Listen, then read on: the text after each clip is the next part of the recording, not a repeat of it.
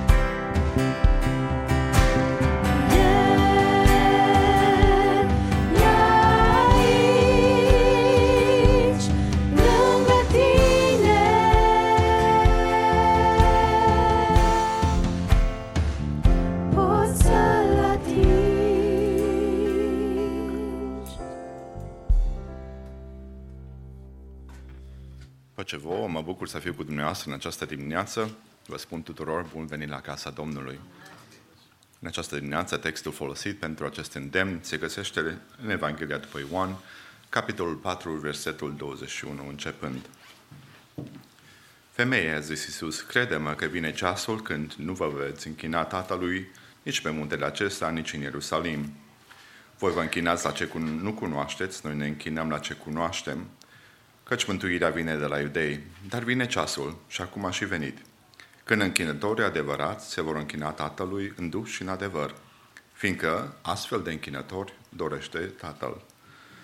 Dumnezeu este Duh și cine se închină Lui trebuie să se închine în Duh și în adevăr. Amin. Ocupați locurile.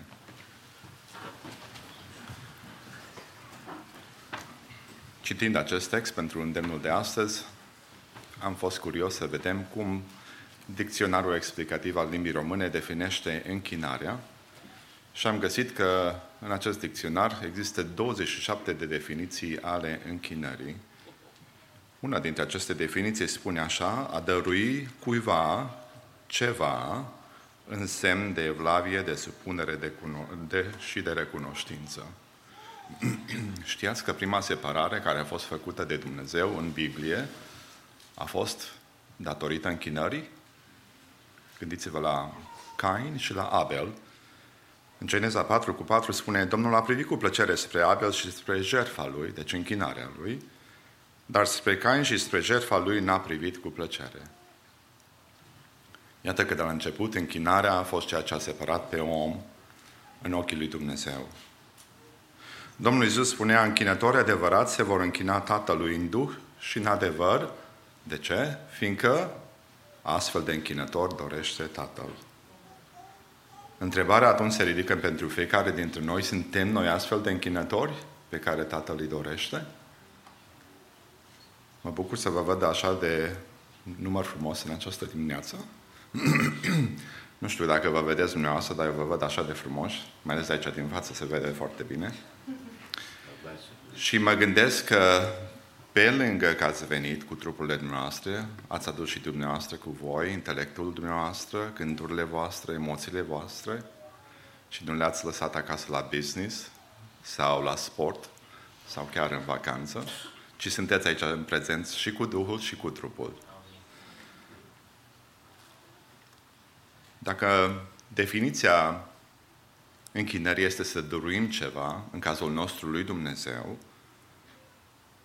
Vreau să știți că mulți oameni vin la biserică cu o altă dorință, un alt scop, să primească ceva.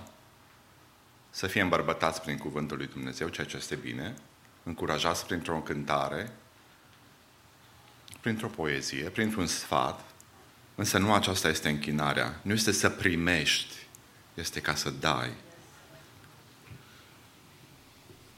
Închinarea, dragii mei, nu-l face numai de dragul că îl iubim pe Domnul Isus pe pământul acesta.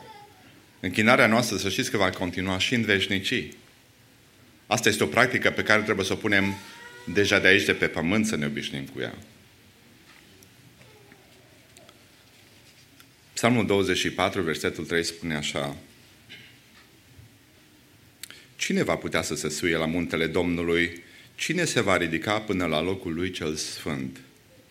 Cel ce are mâinile nevinovate și inima curată, cel ce nu-și dă sufletul la minciună și nu jură ca să înșele, acela va căpăta binecuvântarea Domnului, starea după voia Lui, dată de Dumnezeul mântuirii Lui.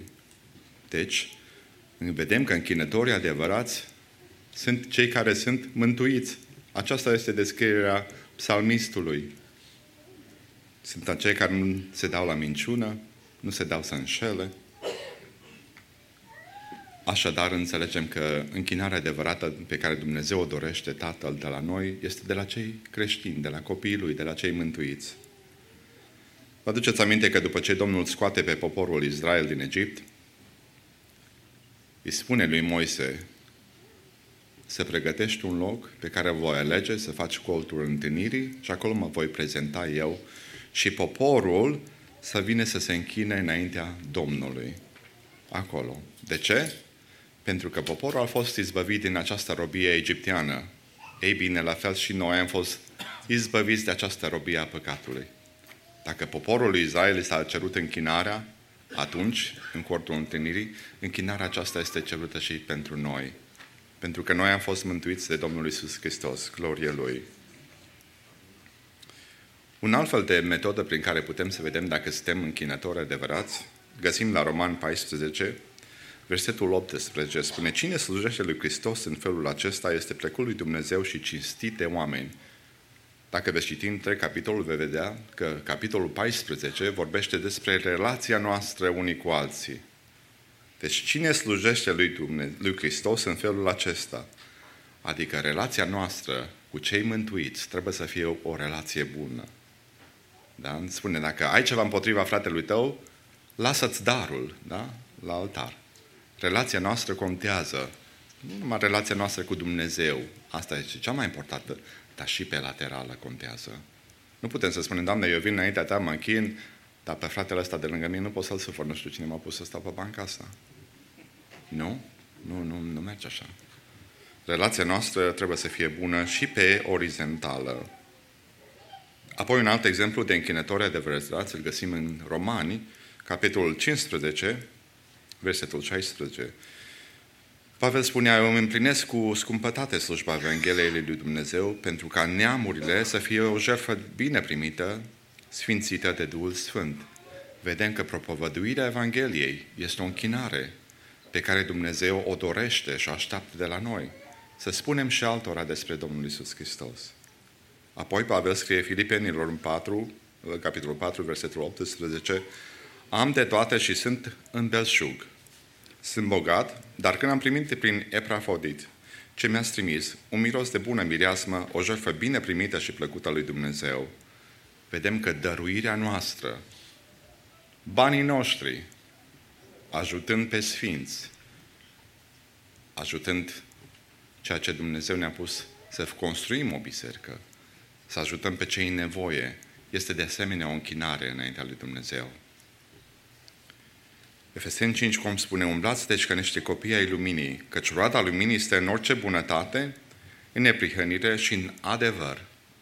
Cercetați ce este plăcut înaintea Domnului.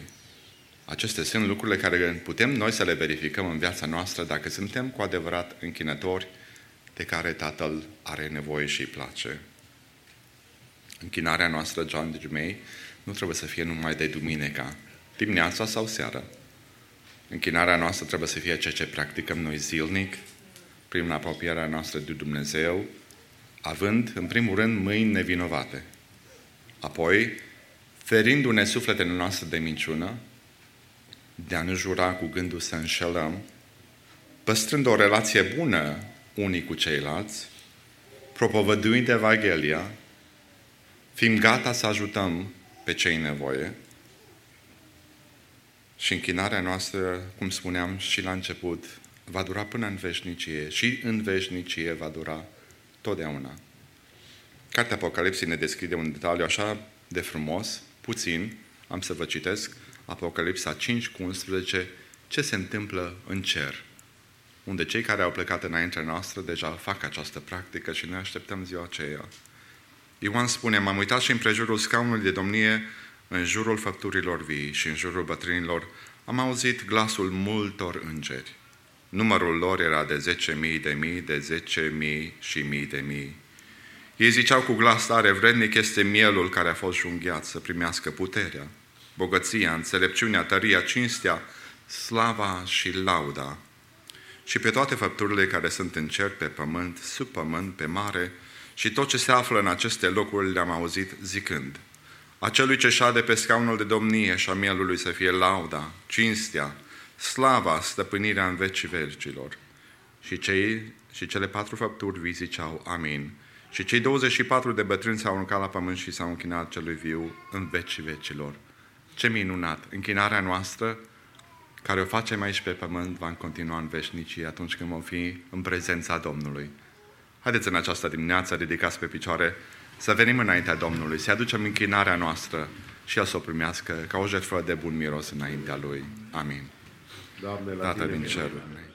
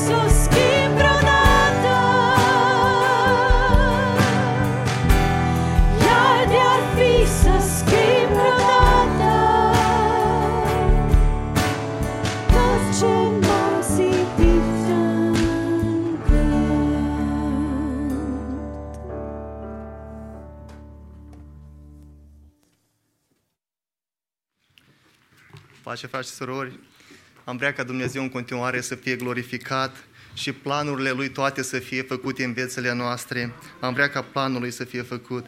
Și toți care am venit în cortul Lui și ne-am adunat în casa Lui Dumnezeu în dimineața aceasta, am vrea ca să lăudăm numele Lui și să ne bucurăm în El. Căci aici este chemat numele Domnului, aici, este, aici Domnul este prezent și El lucrează la inimile noastre.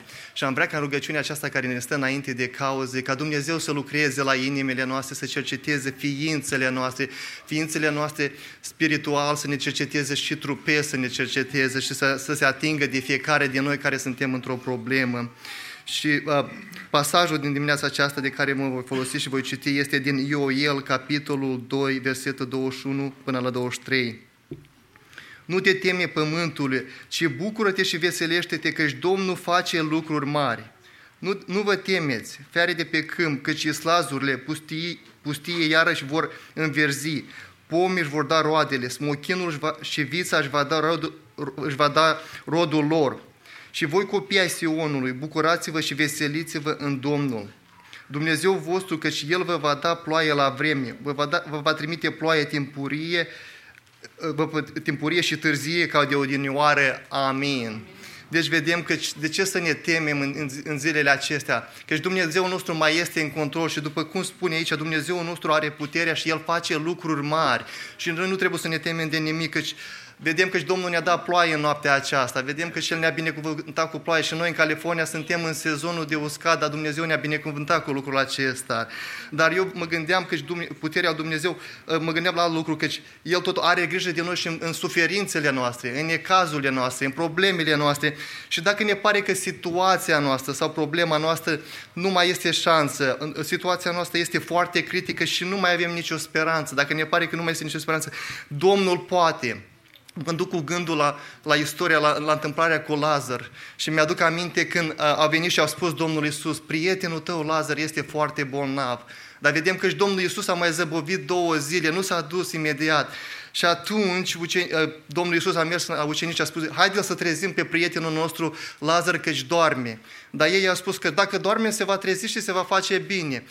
Și el le-a spus, nu, el a murit. Și atunci ei au spus, unul din ucenici, Tom, a spus să mergem să murim împreună cu el. N-au avut nicio credință pentru că au crezut că situația aceasta este moartă și chiar omul era mort și nu mai era nicio speranță. Dar vedem că și atunci când uh, Domnul Isus a știut, că a spus că uh, lucrul acesta se întâmplă spre slava lui Dumnezeu ca Fiul omului să fie proslăvit. Și atunci când s-a dus și s-au întâlnit cu Marta și Maria, Marta a spus că Domnul meu, dacă ar fi venit mai devreme, n-ar fi murit Lazar, l-ar fi vindecat, dar acum situația este gata, nu mai este nicio speranță. Dar în ochii lui Dumnezeu orice situație, orice speranță nu este, nu este gata. Dumnezeu mai are putere, mai are, Dumnezeu face lucruri noi și El poate să ridice în orice situație critică care ne aflăm, El are, are voia Lui și El are planul Lui. De aceea și Domnul Iisus a arătat puterea când l-a înviat pe Lazar și Lazar a ieșit din mormânt după patru zile. Deja mirosa greu, dar vedem că el a intrat în putrefacție, dar Dumnezeu a avut putere să-i dea, să-i refacă vinile, să-i refacă trupul și a putut să iasă afară. Și Dumnezeu și-a arătat slava. De aceea și noi în dimineața aceasta, când vom veni înaintea lui Dumnezeu, să avem de plin încredere că El poate să lucreze la orice problemă, la orice situație, la orice încercare care vine. De aceea am vrea ca, după cum ne spunea versetul, să, să, ne, să ne, nu ne temem și să ne bucurăm în El. Și am vrea ca să ne bucurăm în dimineața aceasta, că Dumnezeu este de partea noastră, El este biruința noastră. Pe El noi ne bizuim, pe Dumnezeu și nu pe altcineva. Mi-aduc aminte când am fost în Africa și lucram acolo la clădirea bisericii, ajutam pe frații de acolo și erau frați care lucrau pe șchele africa, africanii, frații de acolo și lucrau cu mistria în ciobote și tot zideau cărămidă acolo dar uh, ei făceau și slujba divină, chiar acolo ne aflam noi, căci nu aveau unde să se închine. Și mi-aduc aminte când au făcut slujbă divină și au, au pus două speakere muzică și au început să laude pe Domnul, să cânte, să se roage Domnului. Și oamenii aia au lăsat mistria jos și așa cum erau în ciobote, au intrat în mijlocul fraților, au ridicat mâinile în sus și au început să laude pe Dumnezeu, să slăvească pe Dumnezeu. Și fraților, vreau să vă spun că bucuria nu, nu depinde în, în lucrurile pe care le avem. Bucuria nu depinde în, în lucrurile, dacă toate lucrurile sau problemele care le avem le-am pus la punct, nu depinde între aceasta. Sau dacă avem toate lucrurile de care avem nevoie și nu mai avem nevoie de nimic, nu depinde bucuria în lucrurile acestea pământești. Bucuria depinde într-o inimă bună, într-o inimă curată înaintea lui Dumnezeu și această bucurie ne-o dă Domnul Isus în El. De aceea când venim în casa Lui să ne deschidem inima, să ne deschidem gura, să lăudăm și să binecuvântăm pe Dumnezeu, căci El ne va umple de bucurie. Amin.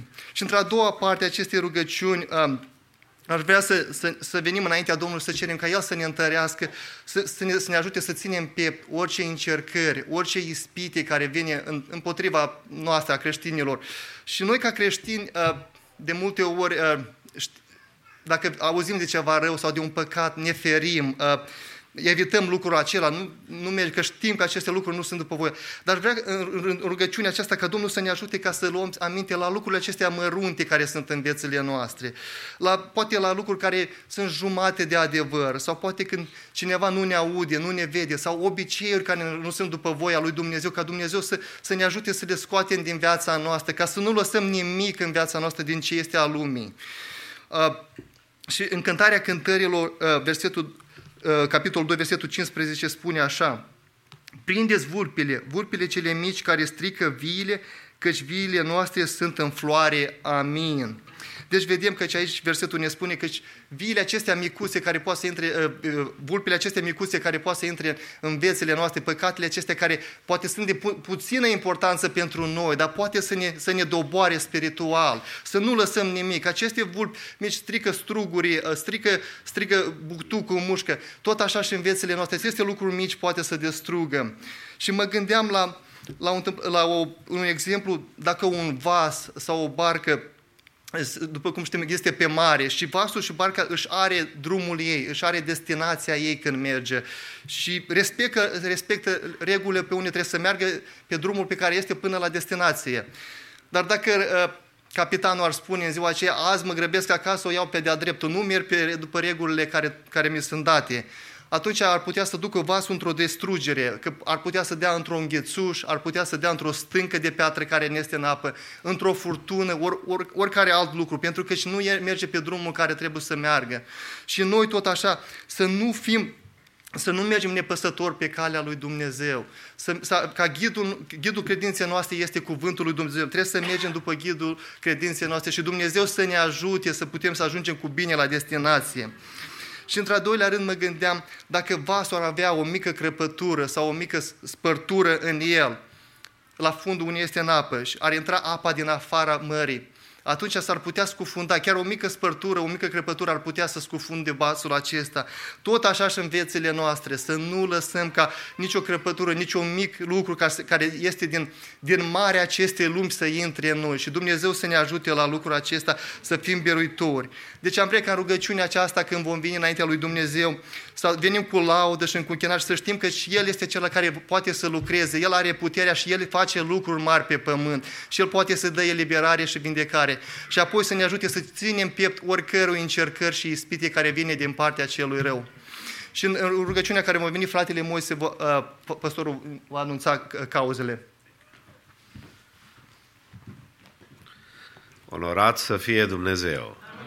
pentru că ne-a dat privilegiul acesta ca de nou să fim la locul de închinare, la locul unde putem să ne aducem nevoile noastre, problemele noastre, pentru că așa spunea psalmistul, Domnul este bun, bunătatea Lui ține în veci și credincioșia Lui din neam în neam.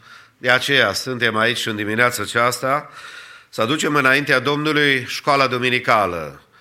Știți că începând cu duminica trecută, cei care Uh, aveți copii, sunt acolo în spate, la școala duminicală, sunt uh, frați și surori care se ocupă de ei. Vrem să ne rugăm ca Domnul să-i binecuvinteze. Uh, într-o Californie ca noastră și într-o lume ca noastră avem nevoie de binecuvântare lui Dumnezeu. Să-i aducem deci înaintea Domnului. Să continuăm să ne rugăm în dimineața aceasta pentru sau împotriva Duhului de frică care cuprinde lumea. Suntem așa de afectați de toate știrile pe care le aflăm de la televizor, de la radio, sau poate că nu trebuie să ascultăm nici la televizor și nici la radio, doar să vorbim cu vecinul și vecina. Să vă spună toate problemele care le întâmpină fiecare în lumea în care noi trăim. Frați și surori, Domnul ne-a așezat în lumea aceasta și să ne rugăm ca El să ne umple cu Duhul Sfânt. Nu trebuie să trăim cu acest duh de frică. Trebuie să ne încredem în brațul lui Dumnezeu, pentru că Domnul este acela care poartă de grijă. Aducem înaintea Domnului în continuare pe Chit, care este un prieten de familie a fratelui păstorelul Nicolae și ne rugăm pentru persoana aceasta care șase ar avea temperatura peste 100, are nevoie de intervenția Domnului, Domnul să lucreze. Apoi aducem înaintea Domnului pe tinerelul uh, Filip Dunca, 12 ani, dacă vă amintiți, diagnosticat stage 4 cu leucemie, a intrat deja în procesul de chimioterapie, singurul care poate și ne rugăm să o facă, să-i dea, Dumnezeu, să dea sănătate, să fie Dumnezeu. Noi facem partea noastră omenească, facem cât depinde de noi partea noastră, dar cel care dă vindecarea de plină este numele Domnului. Continuăm să ne rugăm pentru sora Magdalena Chiriac, pentru fratele Ștefan Lăpuște, pentru schimbările acestea majore care au avut loc în viață. Ne rugăm pentru țara în care noi trăim, ne rugăm pentru Biserica Maranata, pentru proiectul de construcție, în toate și prin toate, așa cum a fost primul îndemn dat în dimineața aceasta, vrem să venim și să ne închinăm înaintea Domnului. Lui aducem toate problemele noastre, Haideți să ne ridicăm cu toți în picioare și dacă există alții care aveți alte situații, poate apărute peste noapte, poate apărute între rudele dumneavoastră, cunoștințele, haideți să le aducem înaintea Domnului, fie cu ridicare de mână, fie cu voce tare, acolo unde vă aflați.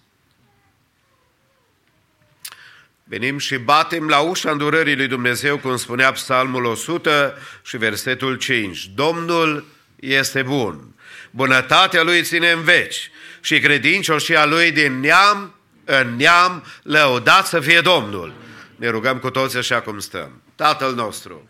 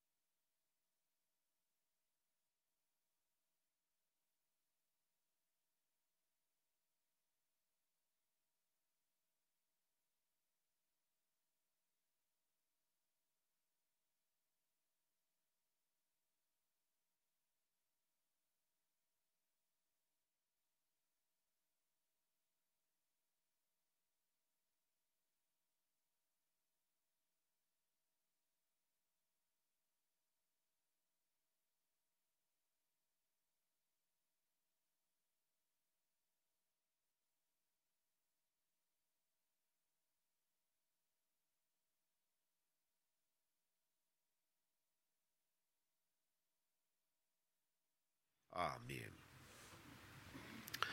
Ne vom închina Domnului în dimineața aceasta împreună cu corul mixt, un solo prin Grace Dunn și apoi Youth Choir care laudă numele Domnului. Vreau să vă salut în dimineața aceasta, să vă binecuvintez în numele Domnului că sunteți la închinare. Sunteți la locul cel mai potrivit. Dacă aveți probleme, dacă aveți nevoi, dacă așteptați un ajutor din partea Domnului, sunteți la locul potrivit. Doresc în toată inima Domnul să cerceteze fiecare inimă. Înainte să ocupați locurile, binecuvântați pe cei din jur și Domnul să fie cu noi cu toți. Amin.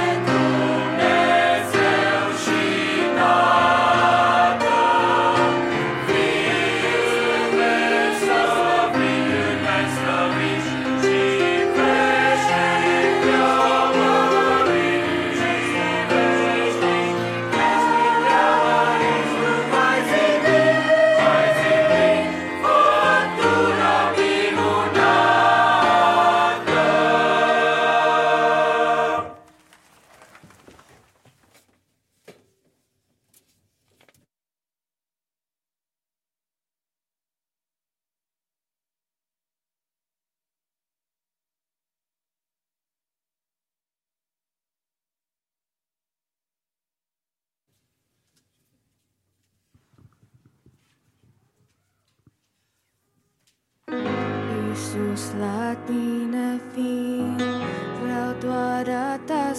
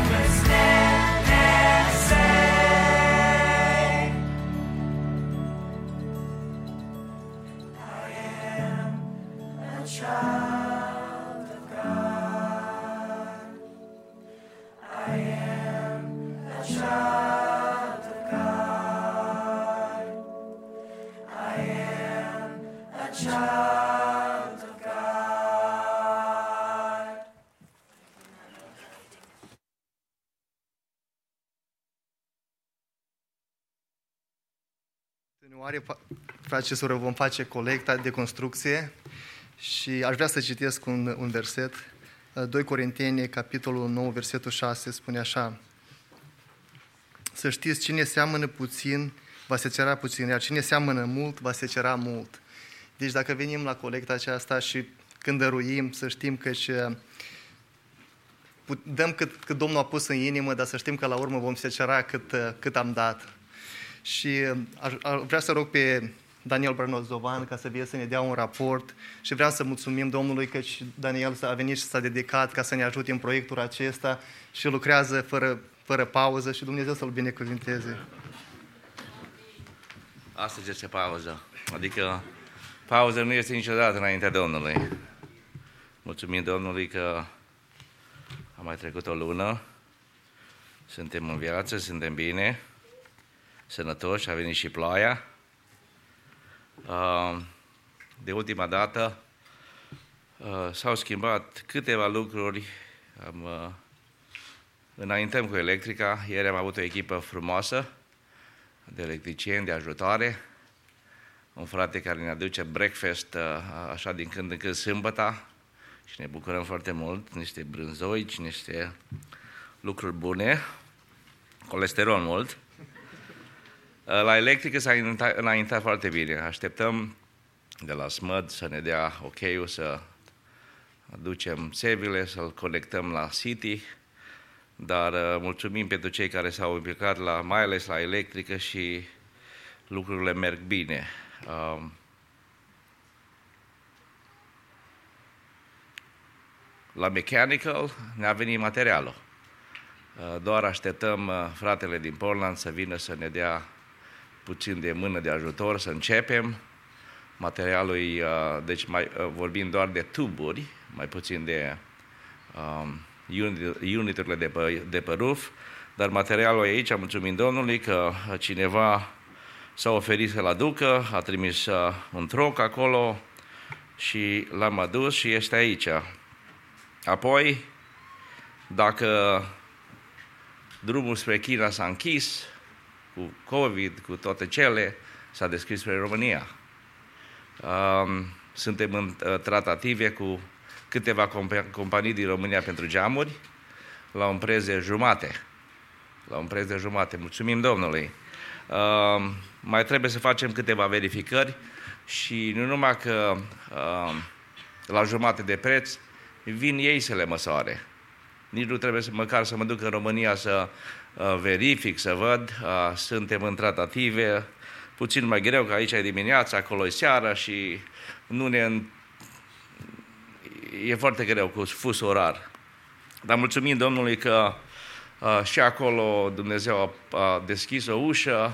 Uh, mă gândeam atunci când China, planurile cu China au căzut, Doamne, cumva să faci, dar la jumate să le, să le găsim. Și chiar acolo, fraților, vă spun drept, am primit câteva video de la 400 de mii din, uh, din state, din America, și am zis, Doamne, cumva să facem, dar măcar să ajungem la jumate. Și chiar acolo suntem aproximativ la, la jumate.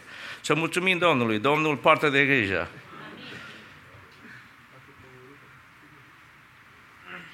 Mai lucrăm în fiecare zi când veniți, mai vedeți, ba un downspat, ba un metal în plus. Vom începe să lucrăm la cruce, din cauza că atunci când uh, um, geamurile vor veni, crucea trebuie să fie gata. Um, de aceea, lui, am vrea să uh, avem geamurile gata. Tot ce este afară, mai puțin de parcare și uh, ciment, am vrea să avem tot închis până la decembrie 31, dacă Domnul ne ajută.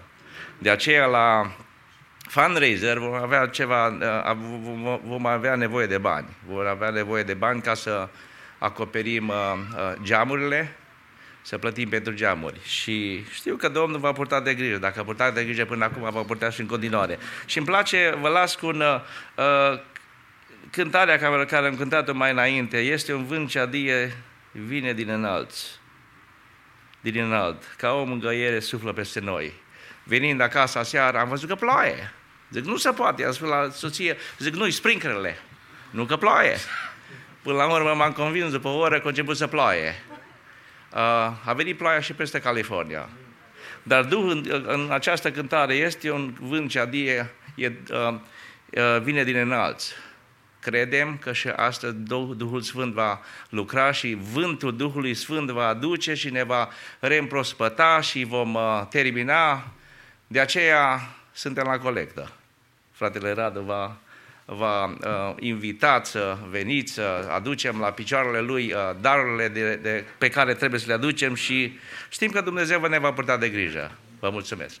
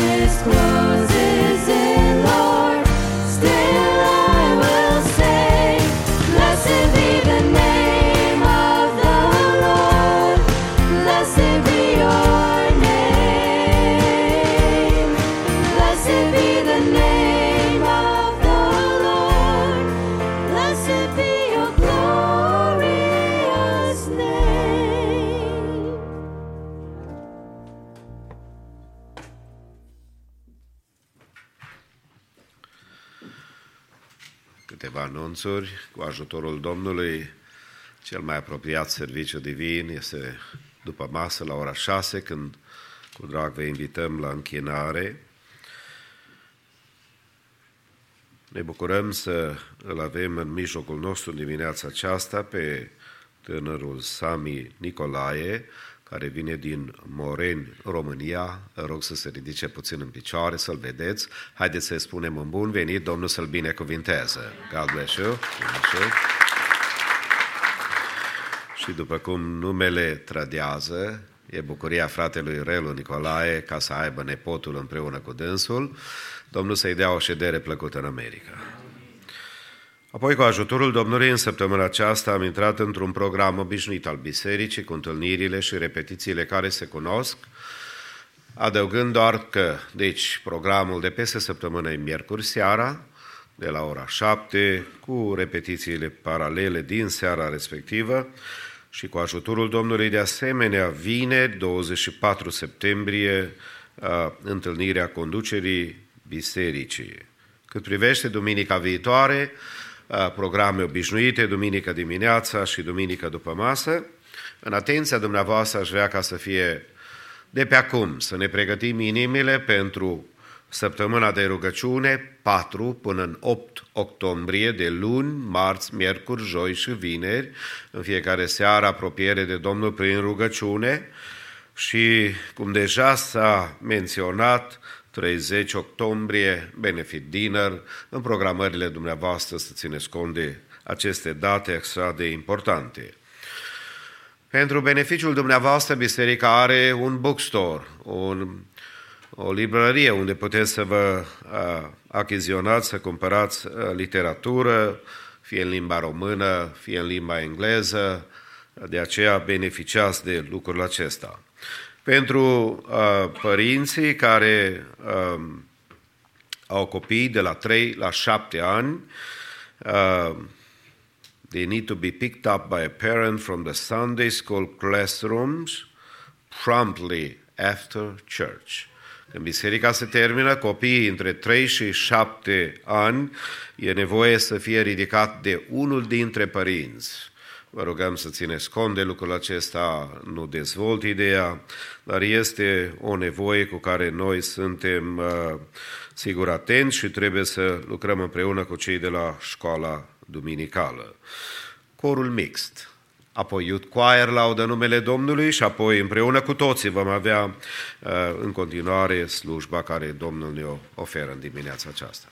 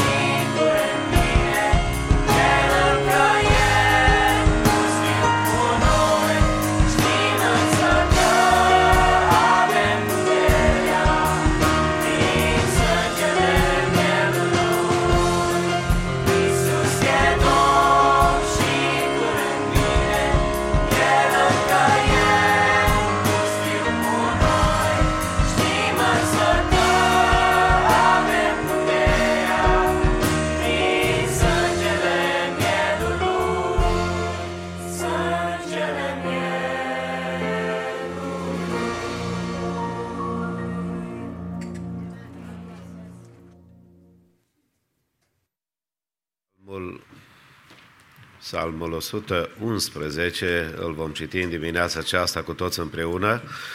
Pentru cei care aveți probleme de sănătate și nu puteți să vă ridicați, rămâneți pe bancă, dar pentru cei care puteți, haideți să ne ridicăm cu toți în ce- în picioare. Fratele Beni Ușvat îl va citi în limba engleză, îl urmărim, după care worship team ne va conduce în cântare înaintea Domnului.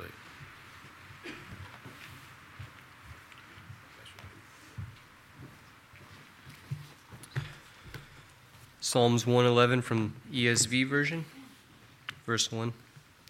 Praise the Lord. I will give thanks to the Lord with my whole heart, in the company of the upright in the congregation.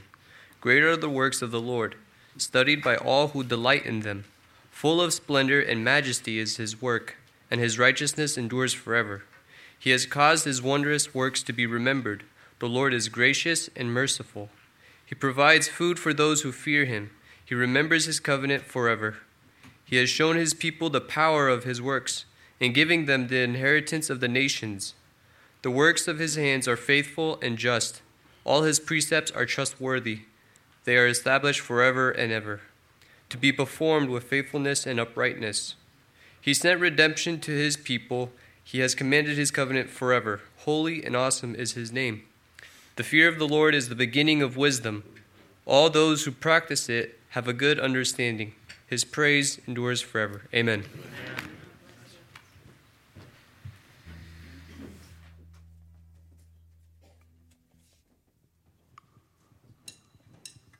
Când nu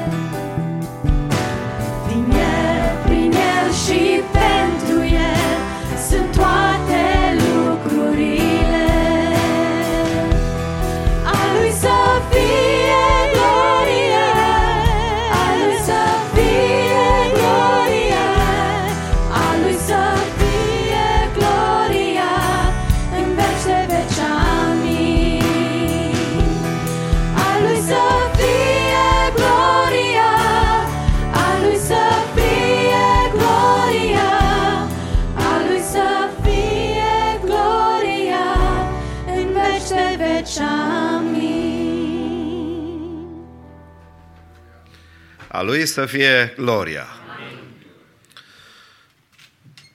O carte mică din Vechiul Testament din care voi citi în dimineața aceasta. Domnul mi-a pus pe inimă să împărtășesc câteva gânduri de aici. Cartea profetului Amos. Cartea profetului Amos, de la versetul 10 la versetul 13, cuvântul Domnului, care răsună în felul următor.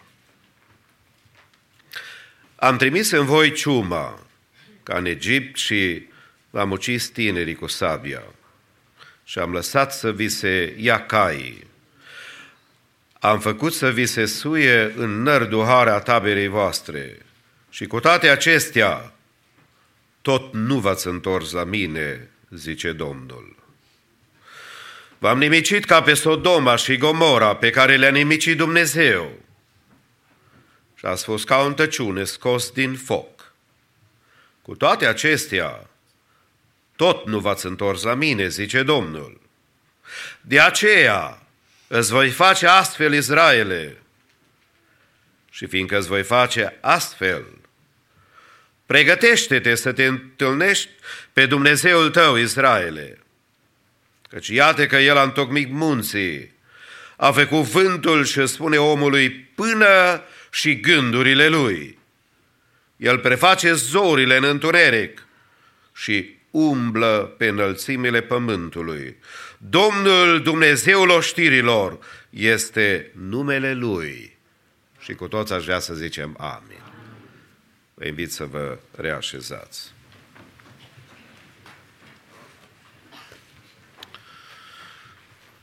Profetul Amos este unul dintre cei care în împărțirea Vechiului Testament face parte dintr-o categorie numită profeții mici. Nu este numit profet mic pentru că avea statură scundă, ci datorită longevității lucrării pe care el a prezentat-o sau cuvântului profetic pe care l-a dus din partea lui Dumnezeu. Se pare că el era contemporan cu profetul Osia și cu cel mai renumit, probabil, profet al Vechiului Testament, cu Isaia. A fost activ sau a lucrat în numele Domnului între anii 760 înainte de Hristos până în 755, în timpul împăraților Eroboam și Uzia. Sigur că el era din partea de sud, ceea ce noi cunoaștem uh, din uh, Iuda, dar a fost chemat de Domnul ca să predice la cei din nord, a ceea ce noi cunoaștem în general Israel, după divizările care au decurs și au avut loc după trecerea la Domnul a împăratului David. Profetul acesta a trăit într-o perioadă de prosperitate. Dar, de asemenea, legile lui Dumnezeu se păreau că erau încălcate.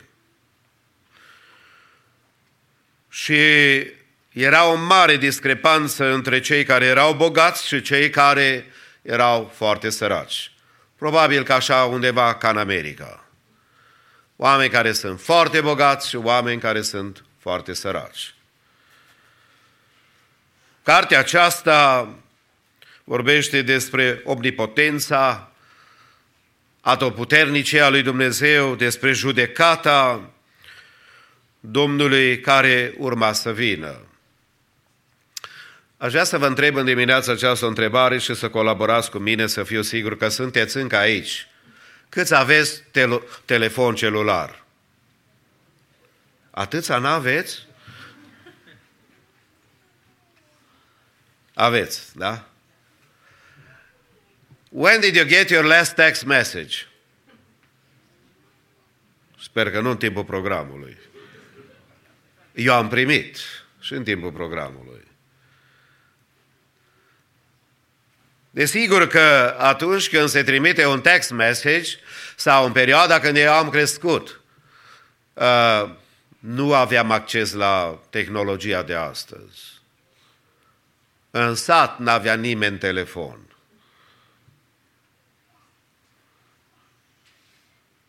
Mergeai la centrală, îți făcea legătura cu cineva, îți făcea comanda, trebuia să aștepți la, uh, la poștă.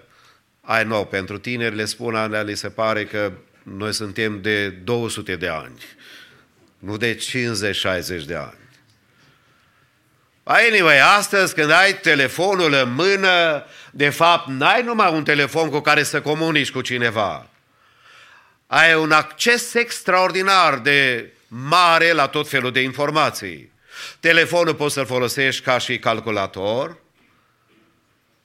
că și așa generația de azi cei mai mulți să mă ierte, dacă, cât, dacă, îi întreb, dacă îi întreb cât e 7 ori 3, nu poate să-ți facă calculul la store. N-ați văzut niciodată câteodată. Mergi la magazin și nu știe să socotească. Nu știe cât e cele mai elementare lucruri, pentru că suntem dependenți de alte lucruri. De aceea copiilor le place foarte mult telefonul și telefonul e cea mai mare problemă pe care și prin care părinții pot să-și distrugă viitorul copiilor. Pentru că ei nu trebuie să gândească. A gândit zeci de oameni să le facă filmulețul la care ei se uită. Și s-au investit milioane de dolari. De aceea copilul care se uită la telefon și la tot felul de videouri nu trebuie să gândească. Va fi problema de mâine foarte serioasă. Că nu se gândește pentru el însuși ce trebuie să facă cum să rezolve o problemă. Dar, anyway, vreau să spun că noi primim foarte multe telefoane. Eu, ca și păstor, aș vrea să vă spun, chiar dacă unii poate înțeleg și nu înțeleg. Parte din slujirea mea este să vorbesc. Și în dimineața aceasta vreau să vorbesc. Dar trebuie să vorbesc cu dumneavoastră, cu cei care trec prin necazuri. Fie că sunt aici la noi, fie că sunt în țări străine, mă sună, mă caută, vorbim și câteodată sunt ore întregi că trebuie să consoliez, să vorbesc cu cineva, să-i îmbângăi, să-i îmbărbătez. Poate câteodată am eu nevoie să vorbesc cu altcineva. Telefonul oferă foarte multe beneficii. Sigur că au de-a face conversațiile și text message-urile cu lucruri foarte importante. Vrei să spui la cineva ceva, și text message-ul sau telegrama de altă dată era metoda prin care comunicai și puteai să transmiți un mesaj celui care putea să te ajute. Însemnează un text message de asemenea sau o telegramă sau un mesaj că există ceva important. Se se întâmplă câteodată că trimiți la cineva un text foarte, foarte urgent, ai vrea să-ți răspundă right away, și trece 10 minute. Când aștepți un răspuns imediat, 10 minute pentru mine e foarte mult. Dacă ați crezut cumva că sunt foarte patient, I'm sorry to let you know that I'm very impatient. Ten minutes is a long time. Dacă trece o oră, deja cred că trebuie să mă rog de 10 ori pentru sfințire. Când e urgent. Apoi, de asemenea, text message-urile însemnează că dorești un răspuns imediat. De aceea vrei să răspunzi la telefon. Toate acestea fiind spuse, gândindu-ne la profetul de altă dată, vreau să vă atrag atenția la subiectul care l-am intitulat în dimineața aceasta mesaj sau text message from heaven. Știți că Dumnezeu mai comunică cu noi câteodată? Și care și El mesaje importante să le transmită tinerilor, celor de vârstă mijlocie și celor bătrâni și fiecăruia dintre noi, care suntem oameni trecători. Dumnezeu are mesaje la care câteodată noi nu răspundem. Le neglijăm și le lăsăm deoparte. Și aș vrea în dimineața aceasta, gândindu-ne la tehnologia pe care Dumnezeu ne-a dat-o, gândindu-ne la realitatea aceasta, gândindu-mă la profetul acesta, om al lui Dumnezeu, aș vrea să spun oricine ești, că Dumnezeu și pentru tine are un mesaj. Are un text message. Are o chemare. Are ceva să spună în lumea în care noi trăim astăzi. Și în primul rând, Domnul are un mesaj pentru cel păcătos. Pentru cel care stă indiferent față de bunătatea lui Dumnezeu și profetul declară numele lui Dumnezeu. De aceea îți voi face astfel, Israele. Și fiindcă îți voi face astfel, pregătește-te să întâlnești pe Dumnezeul tău.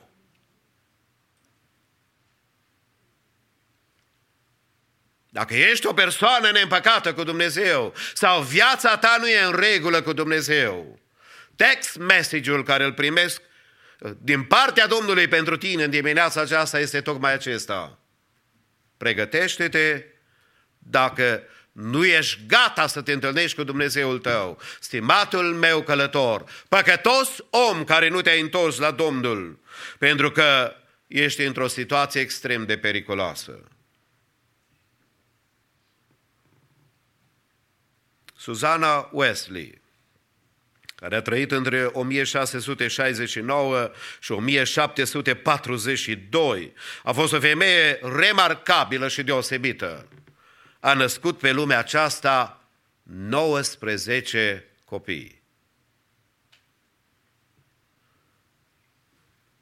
Putem să ne dăm seama de ce forță interioară a dispus femeia aceasta, pentru că ea a avut privilegiul să-i crească pe doi dintre copiii ei care au ajuns extrem de renumiți în lumea creștină.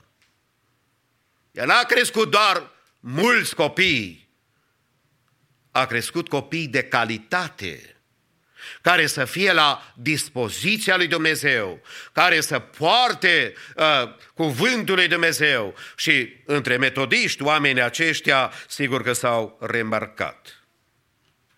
John și Charles au stat pe genunchi și au învățat de la ea să umble cu Dumnezeu. Într-o zi, John i-a cerut să-i definească păcatul.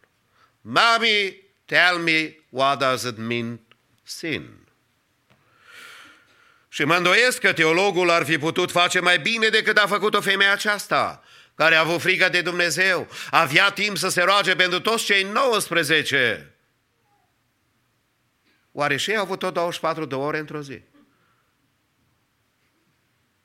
Și a făcut timp să stea de vorbă cu fiecare dintre ei, pentru că copiii, deși sunt în general, seamănă cu tata și cu mama, fiecare are nevoi individuale.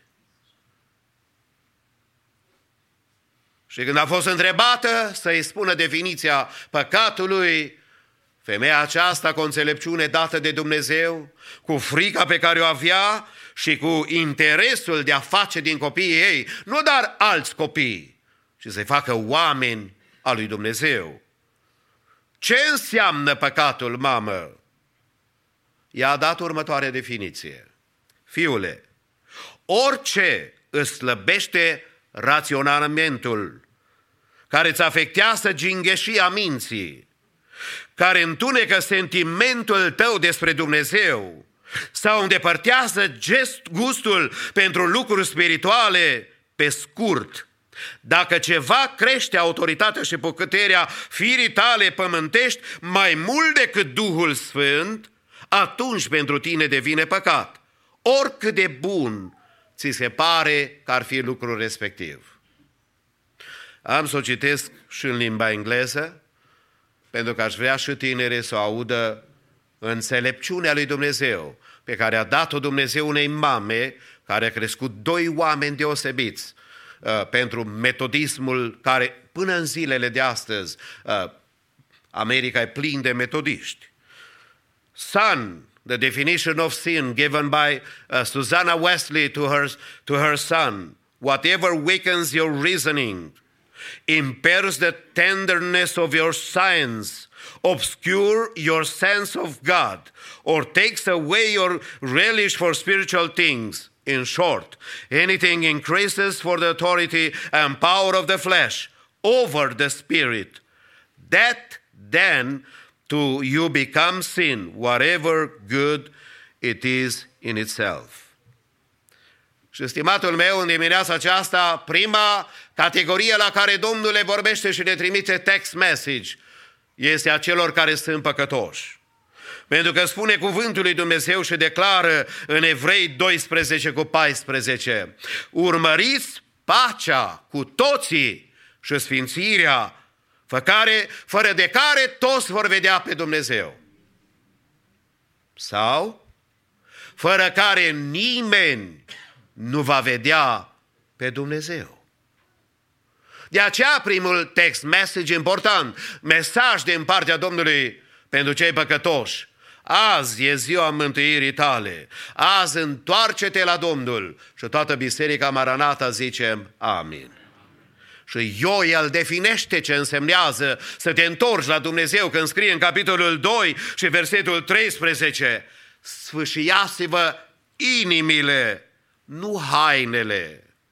Și întoarceți-vă la Domnul Dumnezeul vostru. El este milostiv și plin de îndurare, îndelung răbdător și bogat în bunătate. Și îi pare rău de relele pe care le trimite.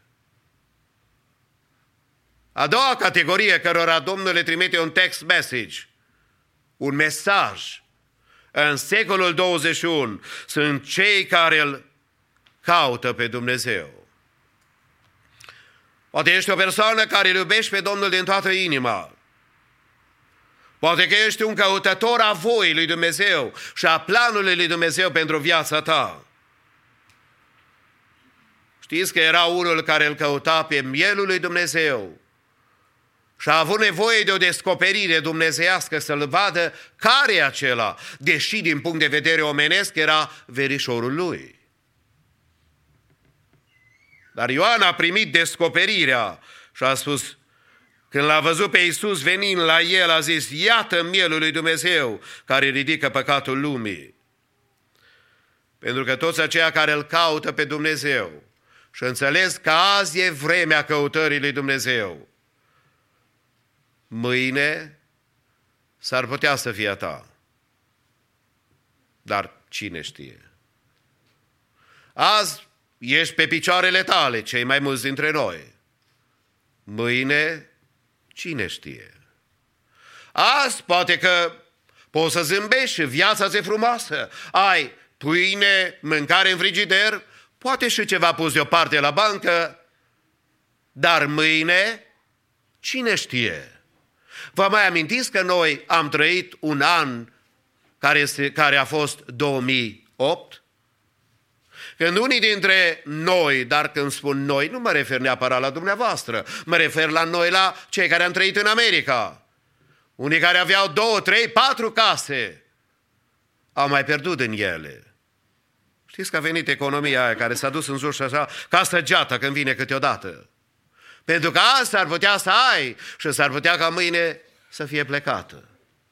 De aceea, pentru că tu îl cauți pe Dumnezeu, din toată inima doresc ca Dumnezeu să te binecuvinteze.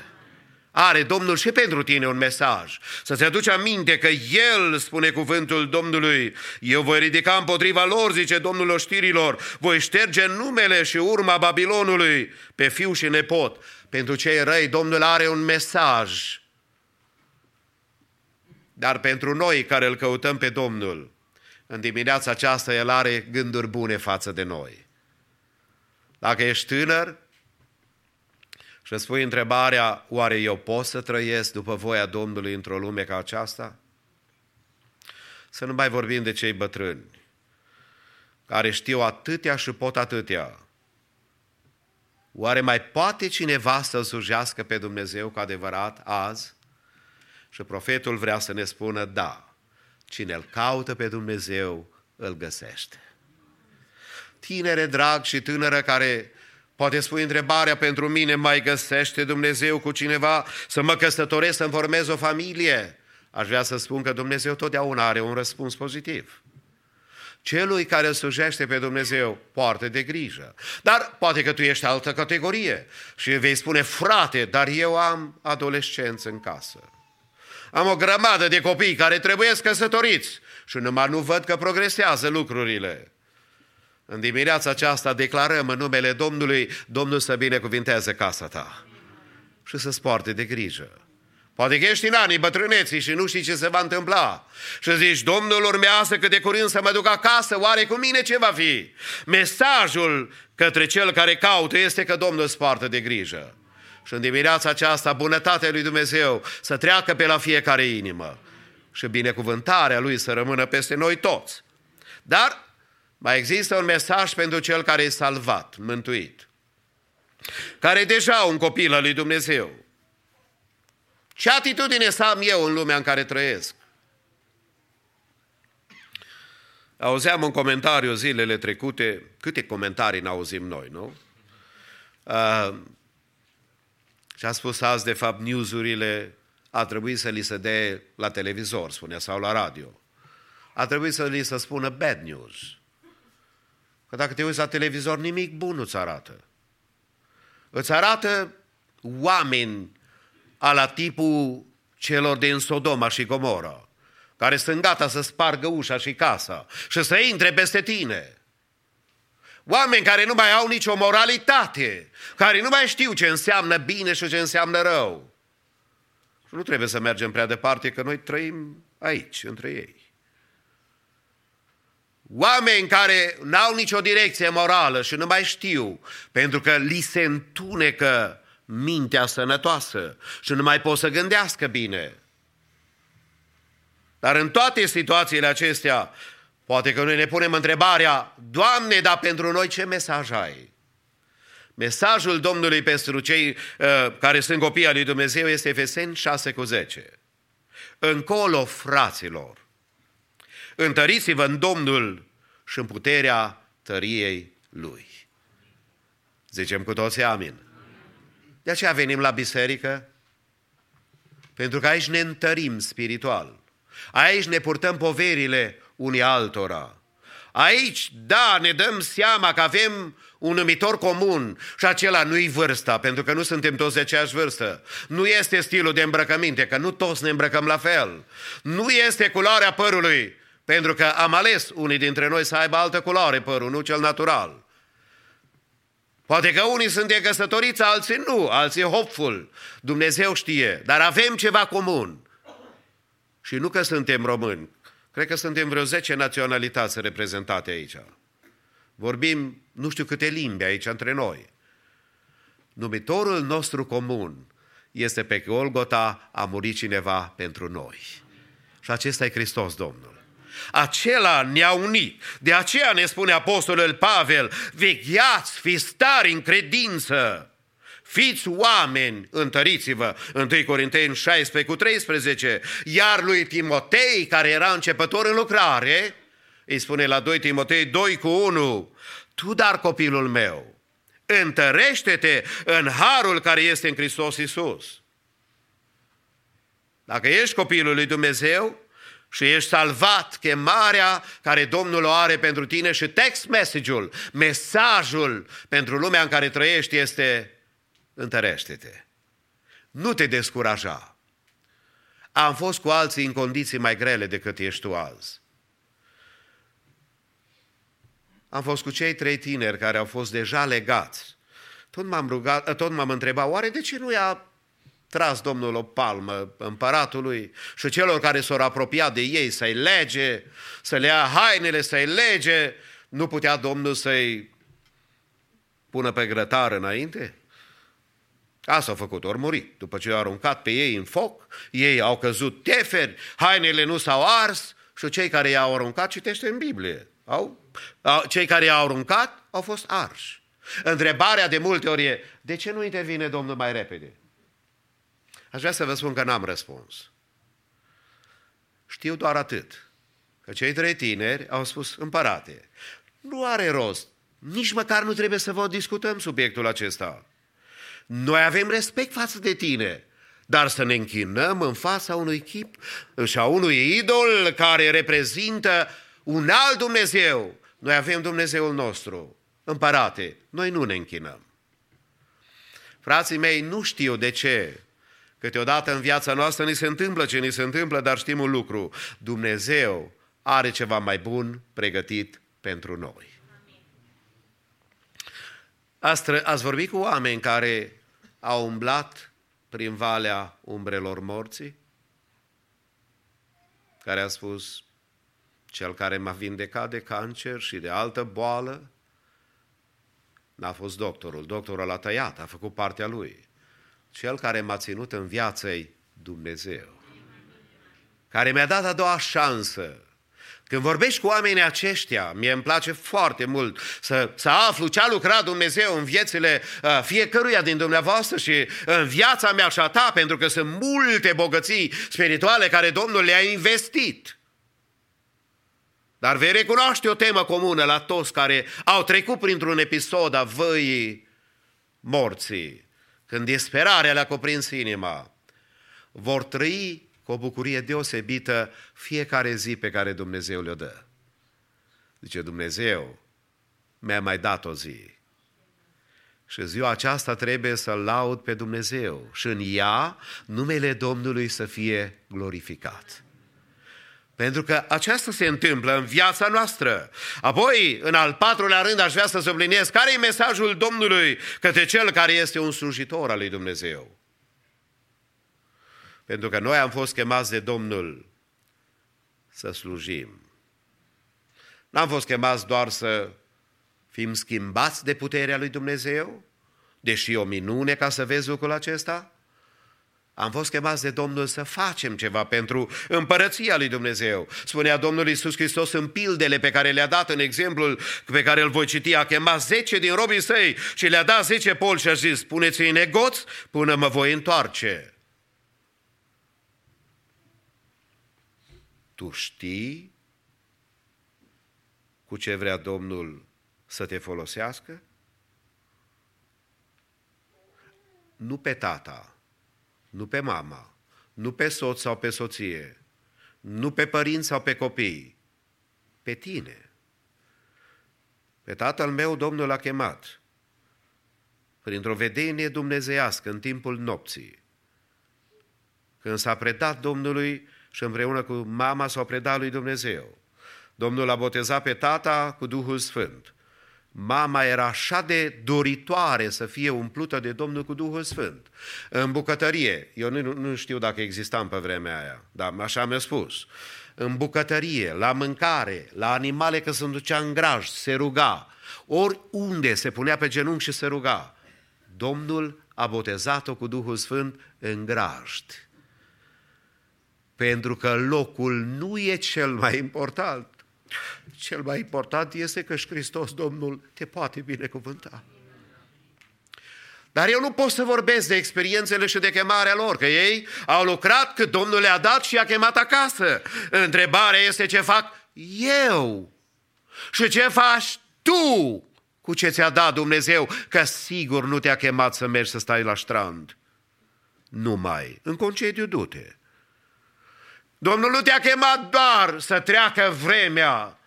Domnul te-a chemat să faci ceva pentru împărăția Lui. Nu știu ce, Care-i talentul care ți l-a dat? Dar pentru cel care ți-a dat Domnul că ești un copil al lui Dumnezeu, trebuie să nu uiți ce spune Psalmul 126, versetul 5. Altădată noi cântam cântarea aceasta cu tot entuziasmul generația mea și altora care au fost înaintea mea. Cei ce seamănă cu lacrimi vor secera cu cântări de veselie. Cel ce umblă plângând când aruncă sămânța, se întoarce cu veselie când își strânge snopii. Pentru că cel care lucrează pentru Dumnezeu știe că sămânța care se mănată în numele lui Dumnezeu va încolți și va lucra. Spune profetul, după cum ploaia și zăpada care cad din cer și vin pe pământ, își au rolul și intenția lui Dumnezeu și aduc rodul potrivit. Tot așa, ce faci tu poate că ți se pare foarte neînsemnat. Dar Dumnezeu a investit ceva și în tine și în mine, oricare ești. Toți am vrea să fim cu investiția pe care a avut-o sora Estera de altă dată, nu? Să fii frumoasă. Dar dacă ești frumos sau frumoasă, fără înțelepciune de la Dumnezeu, nici nu vreau să spun ce scrie în proverbe. O femeie frumoasă și fără minte e cel mai mare dezastru economic, spiritual posibil. Surorilor, să, să mergem în păcați acasă. Și bărbați sunt tot la fel. Un bărbat neînțelept și frumos e un dezastru în toate direcțiile. Dar omul lui Dumnezeu, care are ceva din partea lui Dumnezeu, știe că ceea ce lucrează, ceea ce uh, face numele lui Dumnezeu, va avea roadă.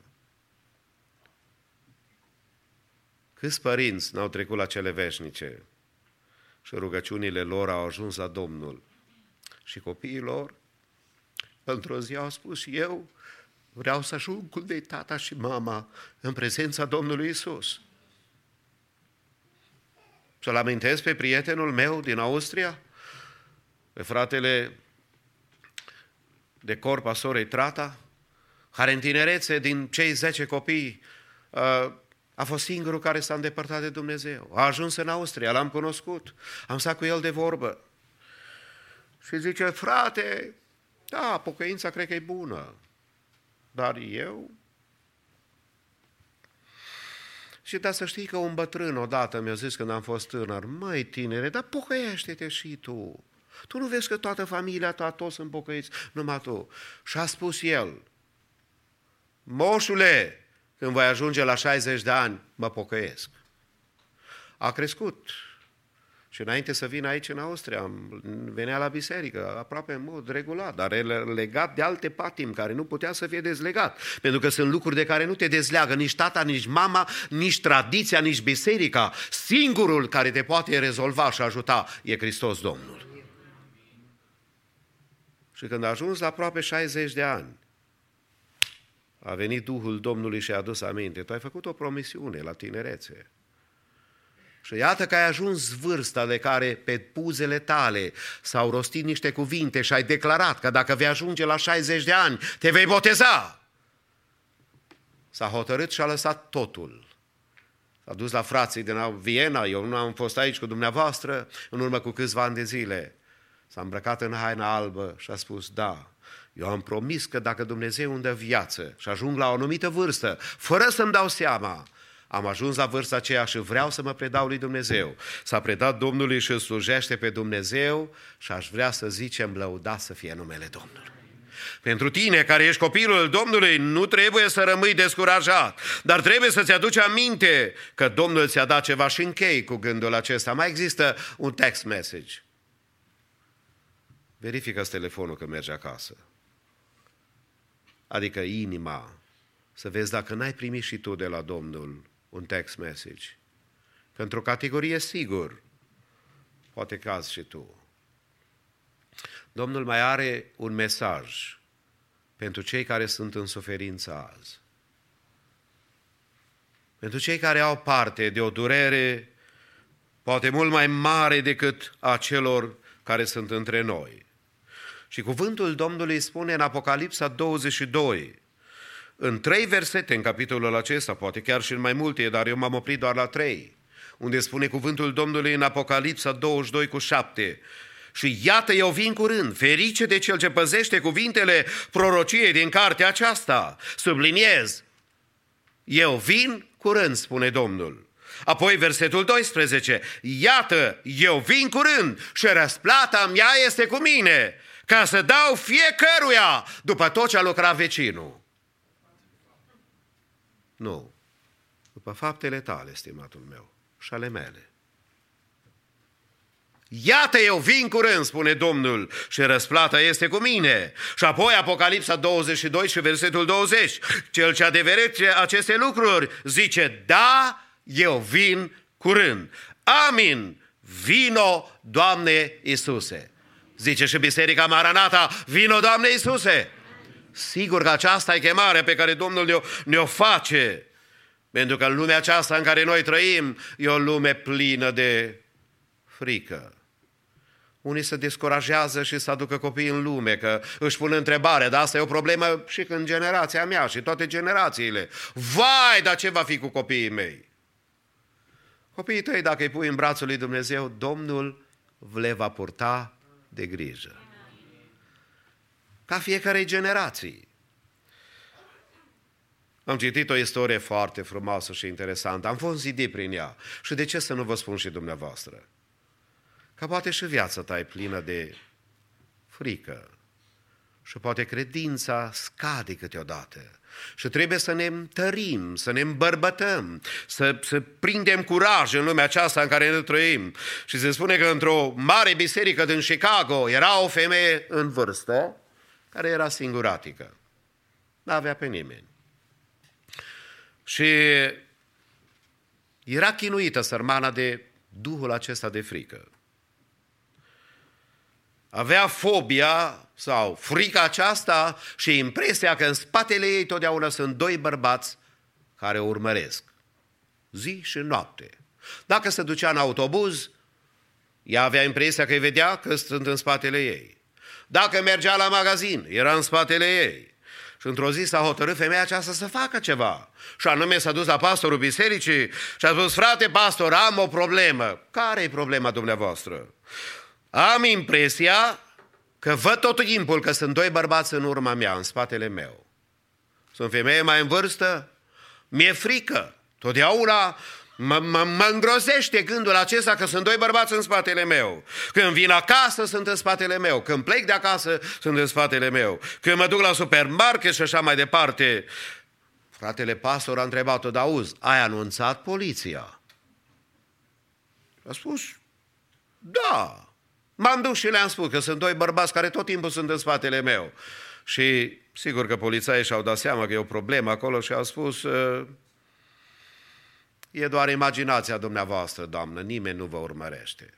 Și dacă ei m-au vorbit așa, am venit la dumneatale, frate pastor, să văd ce îmi spui și dumneatale. Sunt uh,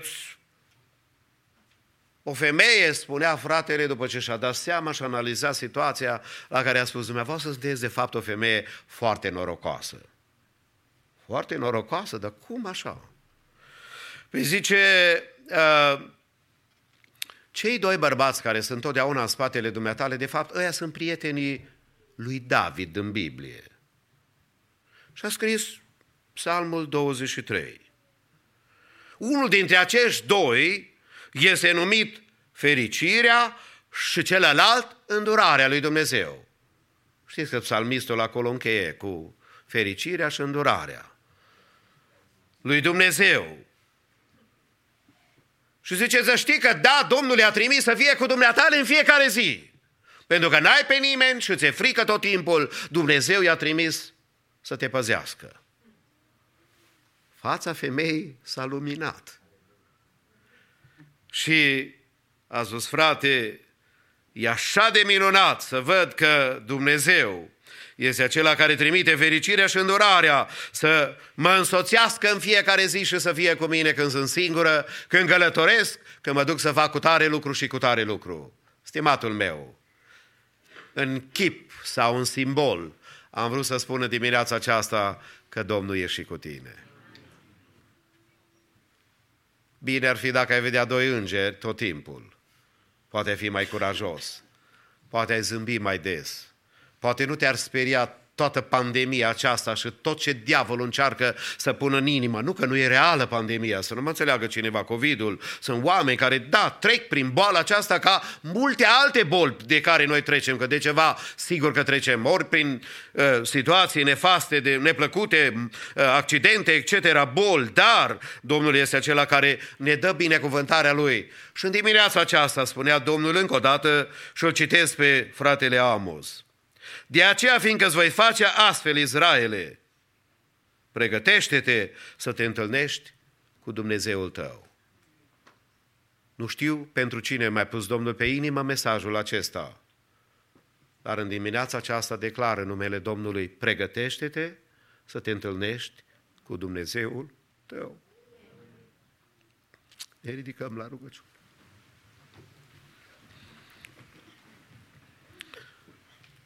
Poate că ești o persoană neîmpăcată cu Dumnezeu. Poate că ești un slujitor al Domnului. Poate că ai nevoie de îmbărbătare să-ți aduci aminte că El totdeauna va fi lângă tine și te va ajuta. Nu știu cu adevărat cine ești și cum trăiești. Dar în dimineața aceasta te îndemn. Pregătește-te să te întâlnești cu Dumnezeu. Intrăm în rugăciune. Tatăl nostru,